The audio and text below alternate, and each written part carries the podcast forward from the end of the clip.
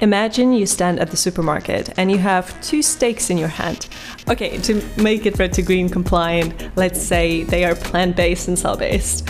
One will reach its expiry date in three days and the other in six days. The truth is, you don't mind to take shorter expiration date item, but not for free. You want to be incentivized for that. And the basic theory behind wasteless is very simple you should not necessarily pay the same price for a fresh food item that expires in two days and five days, three days and six days. This is Oded Omer, co founder and CEO of Wasteless, a dynamic pricing startup that helps retailers discount their food at the right time to avoid food waste. Now, believe it or not, retailers, they care and they are trying to fight the waste and they try to minimize the waste by optimizing the replenishment and mainly by going with aggressive last day markdowns. You will recognize it as reduced to clear stickers. But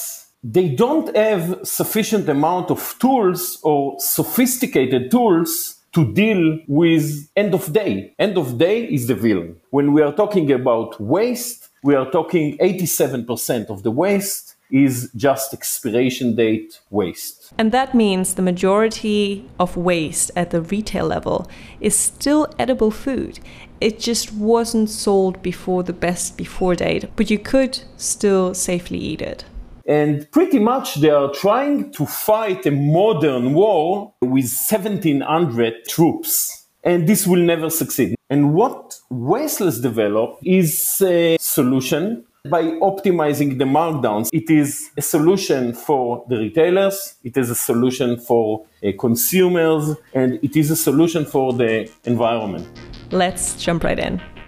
This is Red to Green, the audiobook style podcast where food tech meets sustainability. You're listening to season four on food waste. To support our work, please subscribe and share the episodes with your colleagues and friends. I'm your host, Marina Schmidt. You know, there's a report by ReFED, and one of the most effective ways to reduce food waste is to address expiration dates. In German, it's called Mindesthaltbarkeitsdatum, which is a long word. Of course, it's German. And it means it's the minimum amount of time this food is going to be good and it has a different meaning. Whereas an expiration date really makes you think of this food has gone bad. Do you think that the nomenclature around it, the way that it's described, is an important factor of how people deal with their food and the food waste? Yes, so I'm not sure about the definition, but I am sure that there is a very messy system in the US for uh, expiration date. As a consumer, you should expect sell by, best use before, and expired. As a consumer, you may ask yourself, what is best used before? And what is the sell by anyway? Can they sell it today if I eat it tomorrow? Could they sell it last week? I'm going to eat it next month. The dating games, this is the name it is being called in the US. The dating games are just uh, horrible and really confusing and generates tons of waste. Even in the US, there are 50 states and there is no one single legislation for what should be dated and how. There is really huge differences in the rules between states. There is no one legislation. Therefore, there is no one education. The data you have behind it is very, very confusing. Yeah, you know, I find it interesting when I remember that my mother used to shop in a very different way than I do. She would go through the aisles in the supermarket and she would turn each package and I look for the nutrition and the ingredients. And she would do what you said in the beginning, go with her hand as far to the back as possible, grab the last one available, check the expiration date another time, and then put it in.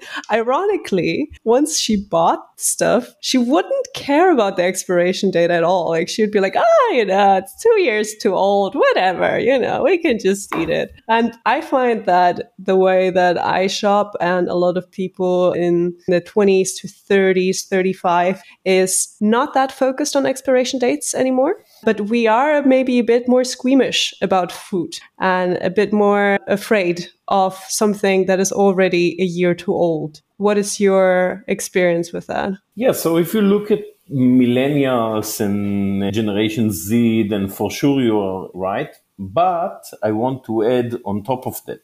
Yes, we are checking the nutrition, some of us, but we for sure check the expiration date when we take it, unless we are 100% trust the retailer which we are currently buying from. But you know that people are very sensitive for prices. We're trying to move the needle with price variations. Instead of having one price in front of you, you will have two prices for the same product, right? And one price is just the list price, the catalog price. And then the price from the left, let's say, is the price that was reduced due to expiration date. So even if consumers are more sensitive to nutrition facts and less for expiration date, you still can drive them to pick up an older item with price variations that are not very major. Okay, so multi-period markdowns uh, and not very deep markdowns. That's first. And they will also feel very good about helping the environment. And that's also in common to millennials and the generation Z because the people that are older than 50 they are less sensitive for the environment. Remember, 80s, plastic everywhere, Walkman, mm. TV cassettes. That's a celebration of plastic and pollution. So people that are older than 50s, they are less educative with this regard. Yeah, very interesting. And I remember on your website you say that you are using an AI that's patented. Maybe it's a bit tricky for people to actually imagine what the hardware of your product is. So we know that in most supermarkets, especially the old ones, you have the low tech paper option and, yeah. and, it can be quite messy sometimes and using wasteless means having the high end which means a digital price tag right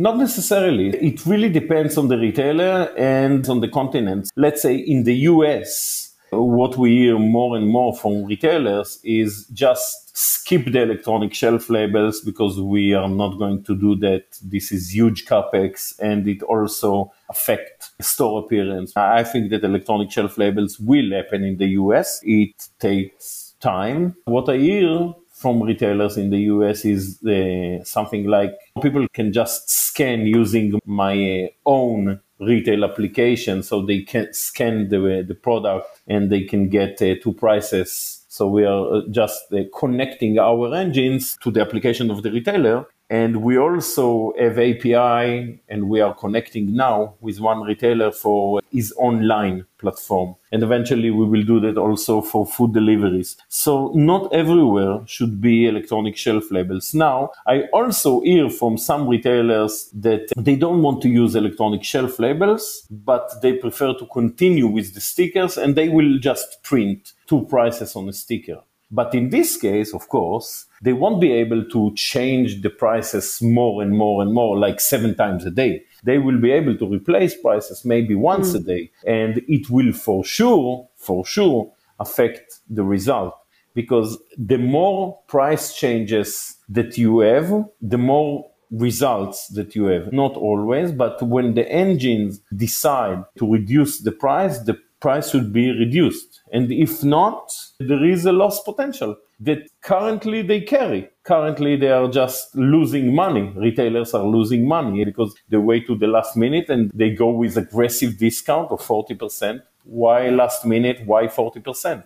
Yeah. So when I was looking at AI solutions for solving food waste in retailers, I came across some academic papers describing that some wholesalers make an agreement with the retailer that the retailer only has to pay for products sold. And that if some products are not sold and therefore end up as food waste, the risk is carried by the wholesaler, which obviously creates the problem that the people and the system that would be in charge of preventing that doesn't have any incentives to actually do so. Have you heard of something like that? Yes, for sure. So first, uh, you know that I am located in Israel, and in Israel, the phenomenon that you just mentioned is called here returns, and uh, it is being done differently, but that's the same principle. There is a manufacturer instead of the wholesaler. Okay, there is a manufacturer. The manufacturer produce something, sell it to the supermarket, and whatever the supermarkets cannot sell, they just return it back and the producer just observe the damage. It's the same. In your case, the case you just mentioned, you have wholesaler. So yes, I heard about it. I can tell you that uh, in Israel, it is starting to be not very legal. So more and more producers, they uh, just remove this option to have returns. And uh, I know this is not very common in Europe as well. So yes, there are cases, but not very common anymore. You know that in France, since 2017, I believe, there is a law that if you cannot sell it, you must donate it. And there are more uh, rules mm-hmm. coming in, in Italy now and in Spain. Yeah. And how would you describe the difference between the European retailers that you've been in touch with? And it hasn't been that many, but like, let's say the difference to the American retailer system. Uh, obviously, that's a very very broad and there's lots of diversity like in europe as a european i can attest to that mm-hmm. but if do you see like maybe major differences in mentality or approach to food waste Yes, so there are many differences between European uh, retail and American retail. First, the European retail is much more advanced. And why? Mm-hmm. Because in Europe, one major goal that the supermarket is really to have less and less labor. And for that, they are willing to pay for more and more technology. So it is slimmer, it is more technology focused, really advanced. Also, we checked the market situation on January 2017, 2018, uh,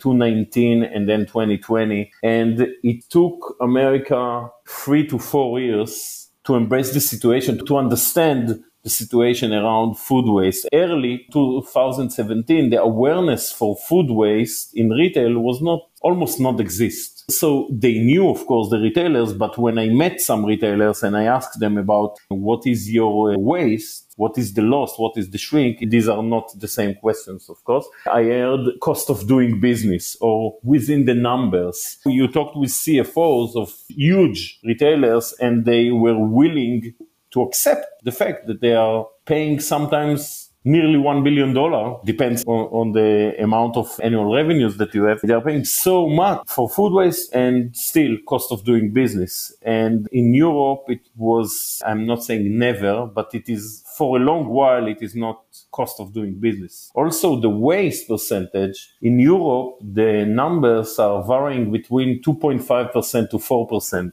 Now, if you sit with a European retailer, you will ask a CFO or a, let's say sustainability manager, and you will hear about 2%, 2.2%, but we are getting data from more than 20 retailers across the continent. And let's assume they are, you know, they are measuring the numbers right. The averages are around uh, 3.5%, 4%. And in the US, I met retailers that said we are touching 5.5%. That's a huge number think about a retailer that is selling $50 million hmm. dollars a year. Now, when you look at the solution landscape, it is also very different. Again, no electronic shelf labels in the US just not exist, not for now unless you go to Target, Home Depot, but I'm talking about food. And then in Europe, it is everywhere. So I think that the five major companies of the electronic shelf labels altogether, they sold more than half a billion electronic shelf labels to the European market, which is a huge number. And therefore, you have a good technology enabler to expedite some other products, supporting products such as wasteless and others, by the way. And lastly, manufacturing in Europe almost always is not in the store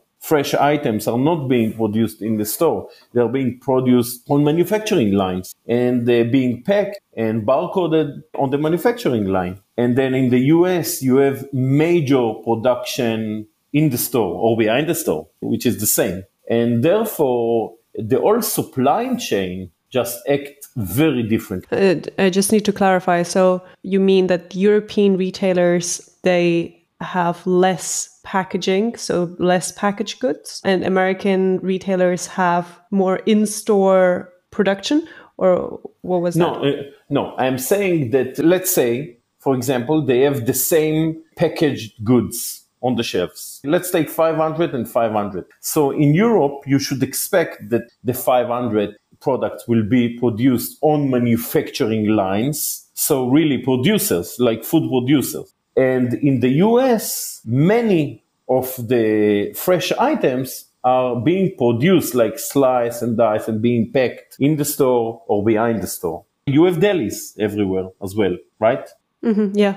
Yeah. Uh, now, in our case, of course, it changed the solution landscape for wasteless because we had to go through product fit when we started our US office. Mm, interesting. Yeah. yeah. Well, when I was visiting San Francisco three years and I walked into a supermarket, which was considered, I think, a pretty normal supermarket. I was a mix of amazed and slightly shocked at the setup and the size. The size just was just like the amount of food, the variety of food. And there are retailers well, in, in Europe, and I can mainly talk about Germany that have a huge size. But it seems to me that in America, that's is more of the standard. And I can imagine that the size of the retailer highly affects the percentage also of food waste because it's just also so much harder to manage and oversee. Is that something you also noticed? Yes, of course. The size of the store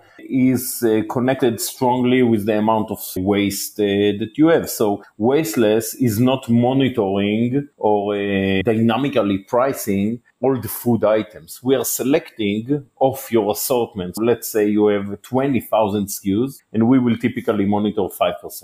Again, that's example. Maybe we will cover 10%, but 10% of 20,000 SKUs, SKU is store keeping unit. Okay. So item. So 10% of uh, 20,000 SKUs is not equal to a store in center of Madrid with 8,000 SKUs. Now, when you look also in America, the stores that are inside city centers are smaller. And this is very similar to the European countries because if you go outside Berlin, in your case, or Düsseldorf, you will see some huge stores. Yeah. And interestingly, so if we look at the issue within the retail sector, the same issue is also apparent in the wholesale area. I have a friend of mine who founded a startup addressing food waste of wholesalers, and they are reshipping the food waste, which is actually still perfectly edible, to donate to charities or to sell to producers. And he was describing to me the amount of waste that is already created at the wholesaler stage, where they would pick up a whole truckload of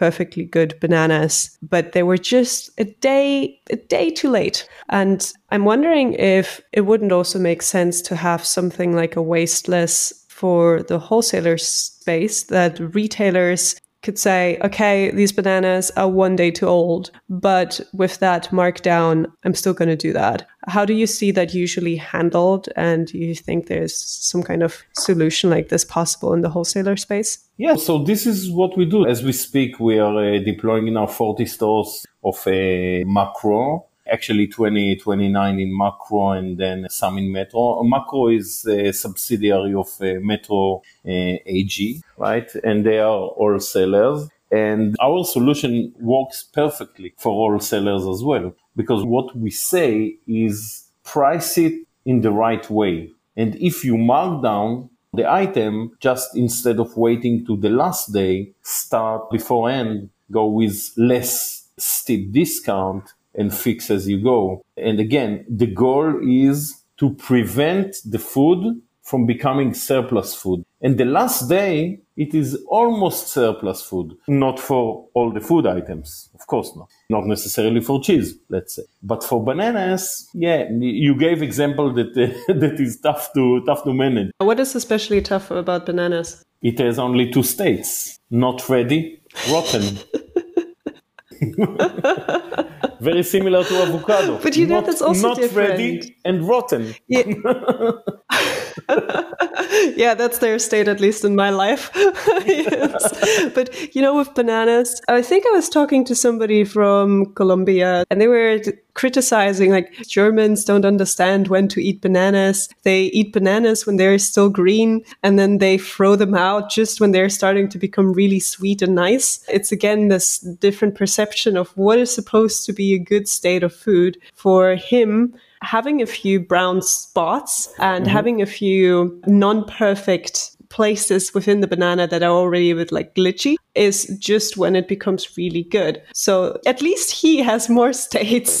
he has again, like again that's edu- that's education. Perfect and rotten. Uh, uh, uh, that, that's education. You can open the banana and if you have a few brown dots, you can cut them or whatever. But you don't necessarily have to throw away the whole banana. Yes, exactly. People save your bananas, put them and, in the freezer, and, make ice cream and, and avocado.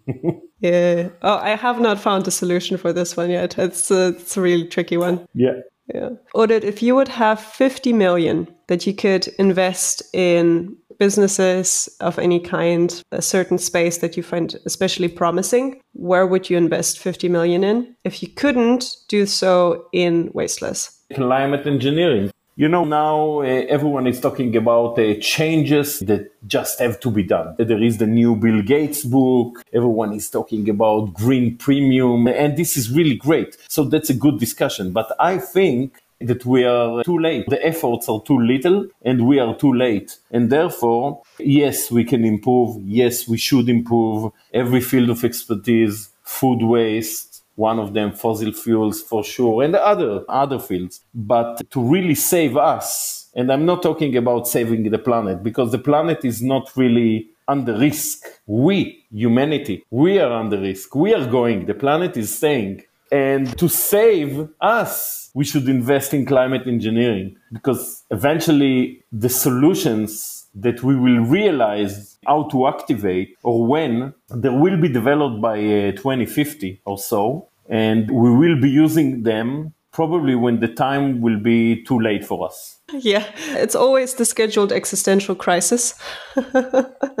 so it, it, you mean that we need technical solutions to change the climate? Yes, definitely. You need technical solutions to change the climate. There are some solutions already that are not scalable, that are only starting to be developed, really. There is also ethics around it and also all the countries will have to join forces in order to approve it. Regarding the areas of food, sustainability, or agriculture, what is an unusual or controversial opinion that you have that many people would disagree on? Yes, so it is connected to my last answer. I don't believe that we will be able to change what we're doing by the time it will be too late. I believe that people should do more and talk less. We left some money on the table in our last business and we established uh, Wasteless because we thought that we can change. And uh, I feel a little bit like a preacher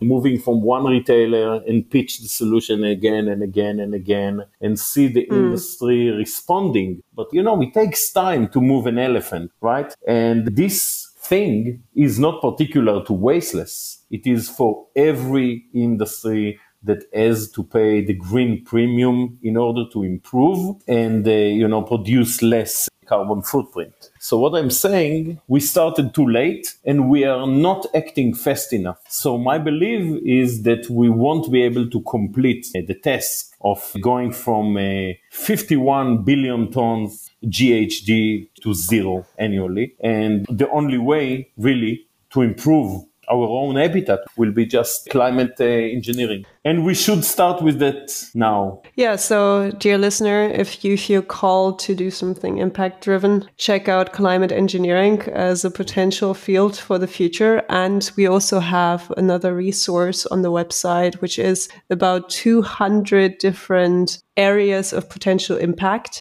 I filled out the spreadsheet made by a friend of mine, I think two years ago, or something when I was really thinking about uh, where I want to get involved. And it was a major help in clarifying my passion for everything food related, but like food and sustainability. I do not care about the next Snickers bar. Anything that's really in the area of plastic alternatives, food waste, alternative proteins, vertical farming. All of these areas are listed in there, plus 195 or even more. so check out, you'll find the link to this to download the spreadsheet on our website. Apart from that, thank you, Oded, for a really interesting interview. I was really happy to get into the dark side, the dusty corners of the retail space. Thank you, Marina. Thank you so much. Thank you. Thank you for listening. When I first started Red to Green, I was amazed. Wow, this is so much work. And it's made possible by a dedicated, smart ninja team. If you enjoy our work, please take a minute to share it online, send it to friends or colleagues who would appreciate the episodes. Let's spread the message and let's move the food industry from harmful to healthy, from polluting to sustainable, from red to green.